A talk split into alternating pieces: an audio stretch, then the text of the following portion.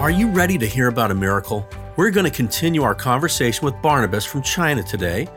You're going to be introduced to one of the most amazing and ongoing miracles that is taking place in China today.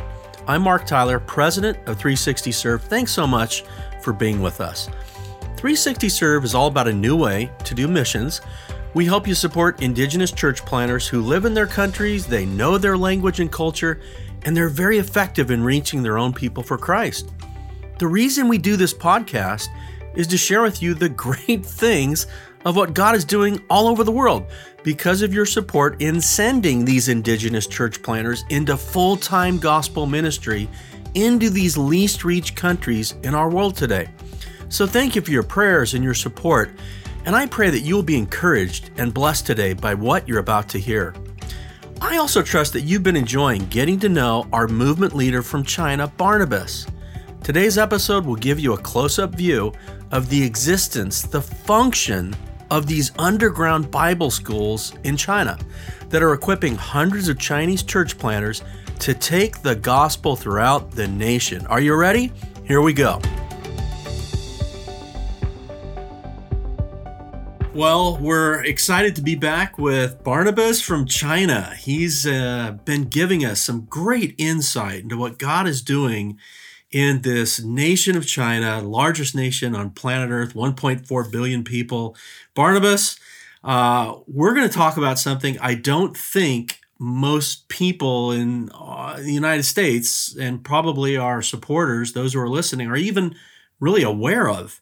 And that's these underground Bible schools that actually we help support and that I know you have a big heart for. And we want to just hear this story. Can you share with us, uh, you know, why these exist and what they're about? And so tell us this story of the underground Bible schools. Uh, of course, yes. Uh, there are many underground Bible schools in China starting in the early 90s right now there are a lot of outside churches and NGOs, I mean Christian NGOs and uh, seminary from Hong Kong, from Singapore, Taiwan, and from the West. They are also doing training, uh, some kind of training for pastors in uh, the big cities in China. But we are talking underground Bible schools for teenagers, for the younger generation who want to serve the Lord full time. Usually, outsiders, big churches, big names who are doing training in China, they only they, they will say they want to train the leaders, future church leaders of, of China. So they are training pastors. That's a big lead. That's what we have been doing. That's also Pastor Mark is doing uh, in Southeast Asia as well, doing training for for pastors, existing pastors who are in ministry for five, ten years already. And we're gonna do we're gonna do an entire segment on that, Barnabas. So I look oh, yeah, forward yeah. to that because that's a key good, part good, good. of what our listeners I know want to understand. And so, uh, yeah, please continue about the underground yeah. Bible schools. So right now we are talking about training the really the future generation of church planters and pastors in China. Most of this training are in what we call underground Bible schools. When we talk about underground Bible schools, maybe you have a question. You still have underground Bible schools in China? Let me tell you, yes. Uh, this year is 2020. And yes, it's the underground Bible schools still exist in China. If it is in a remote village or smaller towns, uh, there are a few of them over China, really underground, and these students will study in these underground facilities for at least three months. The program is for two years, but every three months we allow them to leave the compound and to go out and to get some fresh air. And uh, so imagine the life in these underground facilities is not very good, very simple facilities, and uh, they don't have a laptop. Uh, but really, their lap is their laptop. you know, uh, they don't hey, even Barnabas, Barnabas, table. you've got you've got to describe some of these. I know you've been to. I've been to mm. some, but you've got to describe because this is amazing to even begin to comprehend what these pastors in training will endure. So maybe describe, you know, one of these that you've been to that is, mm-hmm. You know, quite challenging for them to exist in. Describe the, you know, literally the the environment, what it's like. Yeah, um, it's basically for security reason uh, that we don't want the police, Chinese police, to come to raid the schools. So we find locations in more remote areas. Usually there will be a farmhouse uh, uh, or, or questions that uh, they will hand it in the older days. Nowadays, they, they may use some tools, but not electric one, to dig out uh, like a basement down in their home near the hillside, usually near the hillside. There will be like uh, bigger places uh, maybe 50 square feet is for for studying for like a classroom and then two other uh, areas beside it one is for like a girls dormitory and the other one is the boys dormitory. So you go down uh, usually when i go into one of them uh, they pull out their it's like let me say it's in a, like a master bedroom. The husband and wife stay in that bed and they move the bed off a little bit, and there's a cover on the ground, and they take out the cover, and I just really go down a go down to a tunnel, and the tunnel could be like ten feet of or even twenty feet down, and it's just enough for a body to pass through. And then we get down to the underground facilities, and that's the description that I just said. There's uh, usually three different uh, parks. One is the classroom, the other two is the boys and girls dormitory, and uh, and then they will take another hole out uh, further toilets. That's where they the necessity rooms.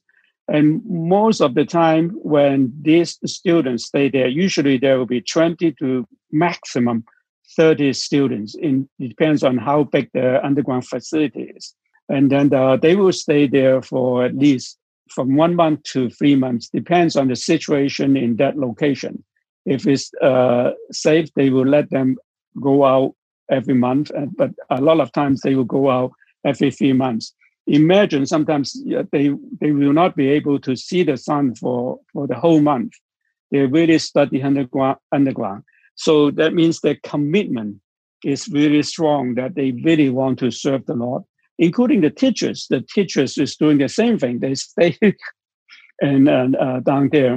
Uh, usually, a teacher will will teach different subjects.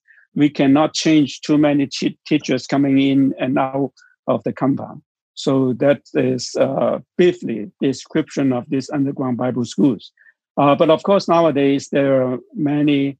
We're renting facilities in, in cities, in towns, uh, to run Bible schools uh, it's the same thing if uh, these teenagers they are staying in that uh, apartment they won't be going out every day there will be christians around to bring food to buy food to bring food to them uh, so that they have things to eat but most of the time they will be concentrating on their study most bible schools they uh, they will ask their students to memorize 10 to 15 bible verses per day they prepare everyone with the theme, the way of the cross, Because in China, if you are a church planter or pastors, a lot of times will be chasing by the police. And nowadays, it's the same. Uh, you may be imprisoned, and in prison, you don't have a Bible. So it's better to to put your Bible in in your heart and in your in, in your head, in your brain, so that if you don't have a Bible when you are in prison, uh, the word of the God of God can still comfort you and encourage you.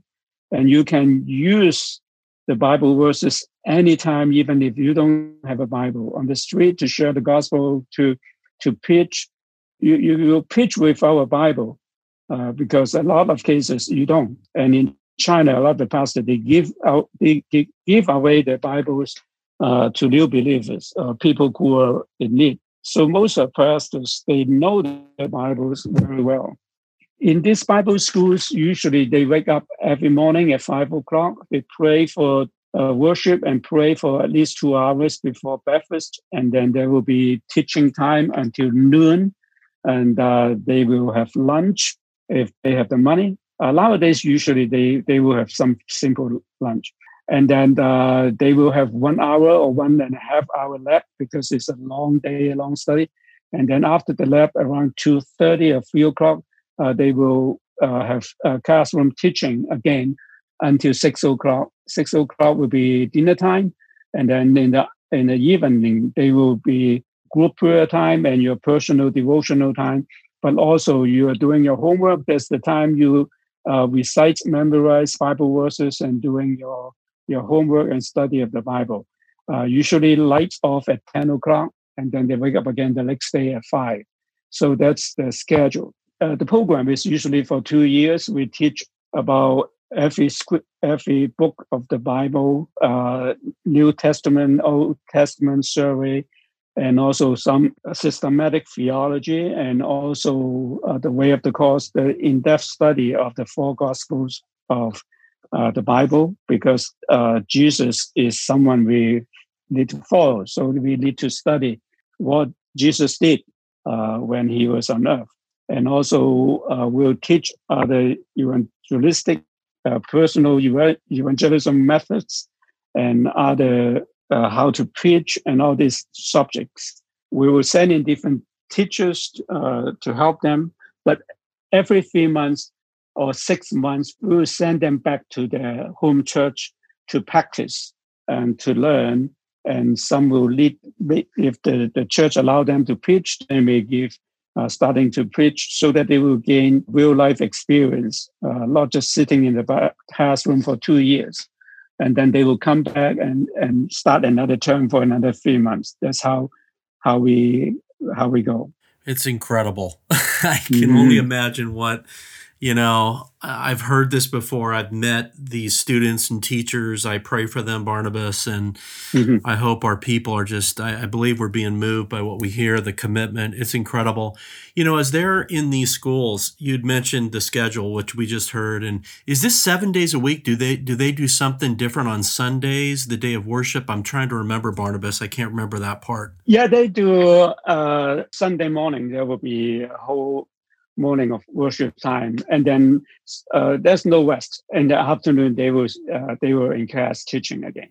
Mm, wow, wow, that's incredible. Yeah, it's like seven days a week. Yeah. Wow. Can you tell maybe just about one life of a student? Yeah. Is there someone that mm-hmm. comes to mind that you can put a face to this and then we can, you know, we can wrap up this section. I think it's been incredible, but I think putting a life into this, maybe there's someone you could mention, Barnabas, that would be great. Sure. As I said, uh, underground Bible schools, uh, the purpose is to train the young generation to be pastors. Because if we don't train the younger generation, there will be no pastors in the future for the church in China. So when we are saying uh, training young young generation in the early 90s uh, they may be they may be as young as 14 15 years old. Nowadays usually 16 17 or 18 years old most of them they at least finish middle school. Most of them they finish high schools and a uh, few of them they they are college graduate and come to these kinds of training because they were on fire for the gospel I I know uh, uh, we we're doing training, and uh, many years ago we have let me call him Gary. Gary becomes our Bible school student when he is only 15 years old. He just finished middle school, and then his parents are dedicated Christians, so they want to give their son to serve the church full time in the future you know, in China, because of the one child policy that's been changed right now, uh, they can have two uh, second kid. As a one child policy for many years since the late 70s, the child becomes uh, the parents' social security. When the parents said they give their child to serve the Lord, that means they lost their social security. When they get old, no one is making money to help them because you know especially in china if you serve the lord you you don't get much income every month not fixed income so there's a, a big sacrifice too but the church in china is growing is uh, also because many many christian parents they want their kids to serve the lord nowadays we encourage them to to get more education because you come before you come to Bible schools. But still, there are many of them. They just finish high, finish high school and then they come. Gary uh, is almost like 15 years ago. He came when he's 15.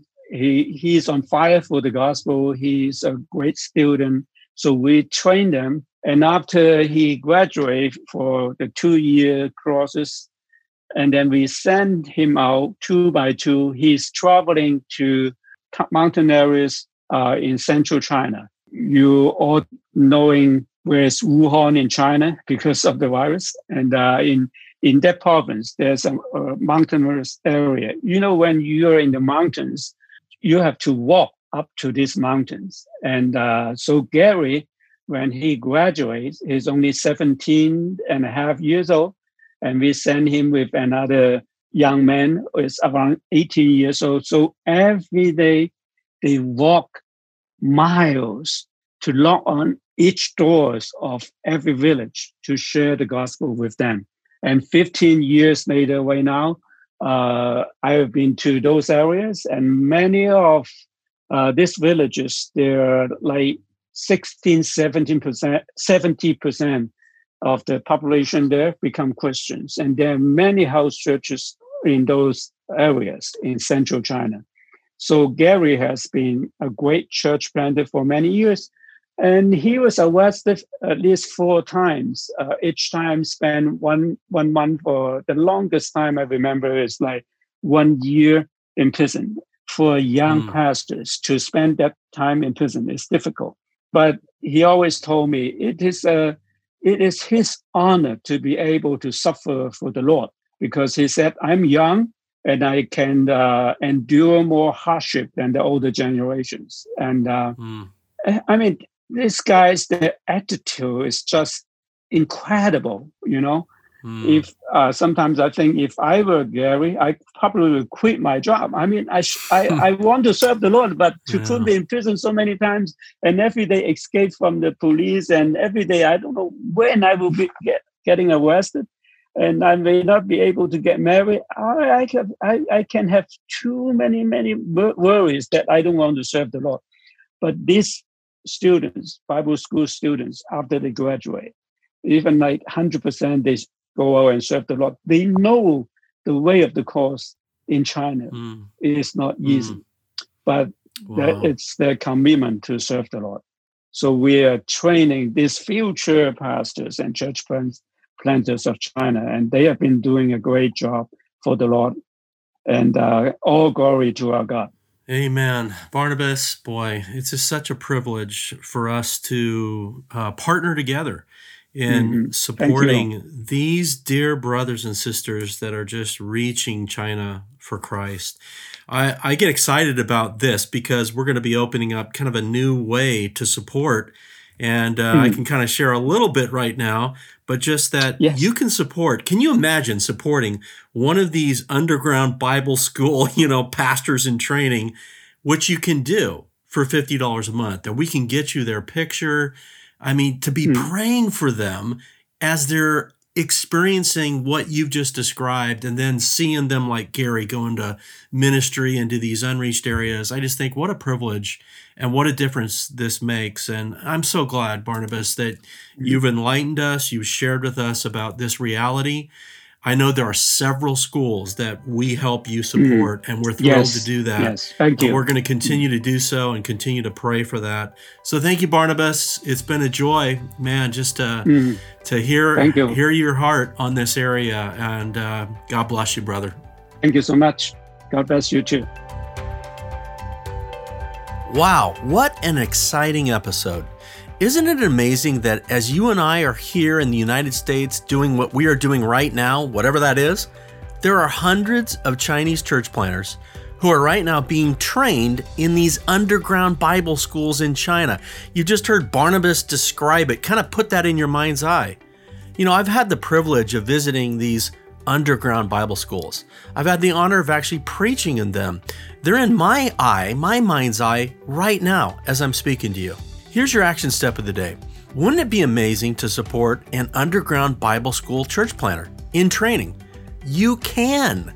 If you want to support a church planner who is right now at this moment attending one of these underground Bible schools, you can do it right now. Go to 360serve.org, click on projects, and then click on training. And support an underground Bible school church planner from China. It's $50 per month. We will mail to you their profile, their picture, their story, so you and your family you're supporting them and you're also praying for them as they're being trained and uh, in this underground Bible school in China. How awesome is that? You know, Galatians 6:10 it says this, "Therefore, as we have opportunity, let us do good to all people, especially to those who belong to the family of God." So, I want to thank you 360 Serve family for doing good to those who belong to the family of God all over the world. I can't wait for our next episode. Barnabas, he's going to share with us the stories of church planners who have most touched his life over the years. Get ready to hear some incredible stories that will move your heart and touch your life in deep and profound ways. Until then, may the Lord bless you.